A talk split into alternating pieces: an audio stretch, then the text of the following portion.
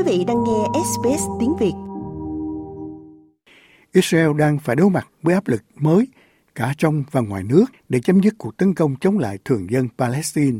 Ngoại trưởng Mỹ Antony Blinken kêu gọi nhanh chóng chấm dứt xung đột, nhưng một lần nữa không yêu cầu ngừng bắn. Điều này xuất phát từ chuyến viếng thăm kéo dài một tuần của ông tới Trung Đông, bao gồm một chuyến đi đến Israel. Chúng tôi muốn cuộc chiến này kết thúc càng sớm càng tốt, để có quá nhiều mất mát về sinh mạng, quá nhiều đau khổ. Nhưng điều quan trọng là Israel phải đạt được cái mục tiêu rất chính đáng của mình khi bảo đảm rằng ngày 7 tháng 10 không bao giờ có thể xảy ra nữa. Ông Blinken chỉ ra số người chết gia tăng theo cấp số nhân từ các cuộc tấn công của Israel vào Gaza. Có hơn 23.200 người Palestine đã thiệt mạng kể từ khi bắt đầu cuộc xung đột vào tháng 10, theo Bộ Y tế ở giải Gaza do Hamas điều hành cho biết.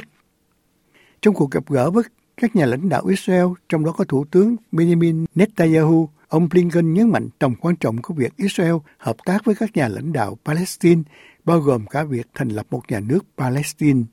Ông cũng thừa nhận những khó khăn khi đối đầu với Hamas, vốn là kẻ chịu trách nhiệm, bắt giữ 240 con tin và giết chết hơn 1.200 người Israel trong cuộc tấn công ngày 7 tháng 10. Chúng tôi biết rằng việc đối mặt với một kẻ thù xâm nhập vào dân thường, những kẻ ẩn náu rồi bắn từ trường học, từ bệnh viện, khiến điều này trở nên vô cùng khó khăn. Thế nhưng thiệt hại hàng ngày đối với dân thường ở Gaza, đặc biệt là trẻ em, là quá cao. Những lời bình luận của ông Blinken được đưa ra trong bối cảnh cuộc chiến tiếp tục diễn ra ác liệt ở Gaza, cũng như những lo ngại về sự thù địch dữ dội nhất giữa Hezbollah và Israel trong 17 năm qua. Nhóm này được Iran hậu thuẫn, có trụ sở tại Lebanon, đã tấn công một căn cứ quân sự của Israel hôm thứ Ba, nói rằng họ không muốn mở rộng cuộc chiến, nhưng cuộc tấn công là để đáp trả các vụ ám sát gần đây của Israel ở Lebanon. Israel cho biết họ đã giết chết chỉ huy miền Nam Lebanon của đơn vị không quân Hezbollah trong một cuộc không kích hôm thứ Ba ngày 9 tháng Giêng, một tuyên bố mà Hezbollah phủ nhận.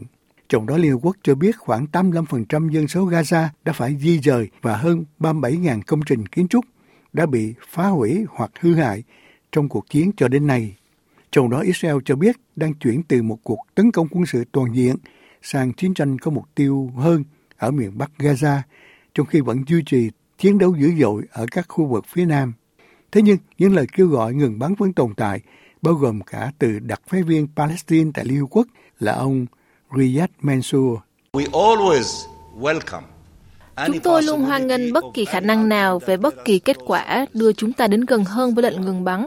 Và đây là la bàn, là phương hướng của chúng tôi. Tất cả mọi thứ chúng tôi làm phải dẫn chúng tôi theo hướng ngừng bắn. Nhưng trở ngại nằm ở Hội đồng Bảo an. Chúng ta cần tìm ra một giải pháp cho trở ngại đó và loại bỏ nó khỏi con đường để nhà nước Palestine đảm nhận vị trí xứng đáng của mình với tư cách là một quốc gia thành viên của Liên Hiệp Quốc.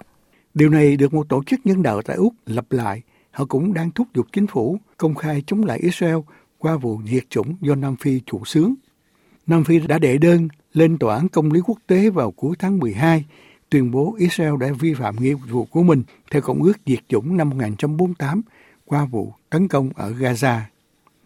Bức thư của Trung tâm Pháp lý Tư pháp Quốc tế Úc nêu chi tiết các điều kiện ở Gaza và cung cấp bằng chứng về ý định diệt chủng được thể hiện bởi các chính trị gia hàng đầu của Israel, bao gồm cả Thủ tướng Benjamin Netanyahu. Trong bản đề trình của họ, Trung tâm Tư pháp Quốc tế Úc cho biết trong 13 tuần kể từ khi Israel bắt đầu các hoạt động quân sự chống lại Gaza, họ đã giết chết hơn 22.000 người, 70% trong số đó là phụ nữ và trẻ em. 2,3 triệu dân của Gaza đã phải hứng chịu một trong những chiến dịch oanh tạc trên không dữ dội nhất trong lịch sử. Không có khu vực nào ở Gaza an toàn. Tổng thư ký Liên Hợp Quốc đã cảnh báo rằng người dân Gaza đã đạt đến điểm phá vỡ của sự thiếu thốn và tuyệt vọng và chuyện này phải chấm dứt. Trước những hành động tàn bạo đang diễn ra ở Gaza, chúng tôi hoan nghênh sự can thiệp của Nam Phi tại Trung tâm Luật pháp Quốc tế tại Úc, ICJ, và tin rằng nó xứng đáng nhận được sự hỗ trợ đầy đủ của Úc với tư cách là một quốc gia thành viên của Công ước Diệt chủng. Được biết nước Úc vẫn chưa đưa ra lập trường, mặc dù đã kêu gọi ngừng bắn lâu dài ở giải Gaza trong một tuyên bố chung với New Zealand và Canada hồi tháng 12. Còn Israel đã lên án cáo buộc này với Tổng thống Israel là Isaac Herzog nói rằng không có gì tàn bạo và phi lý hơn.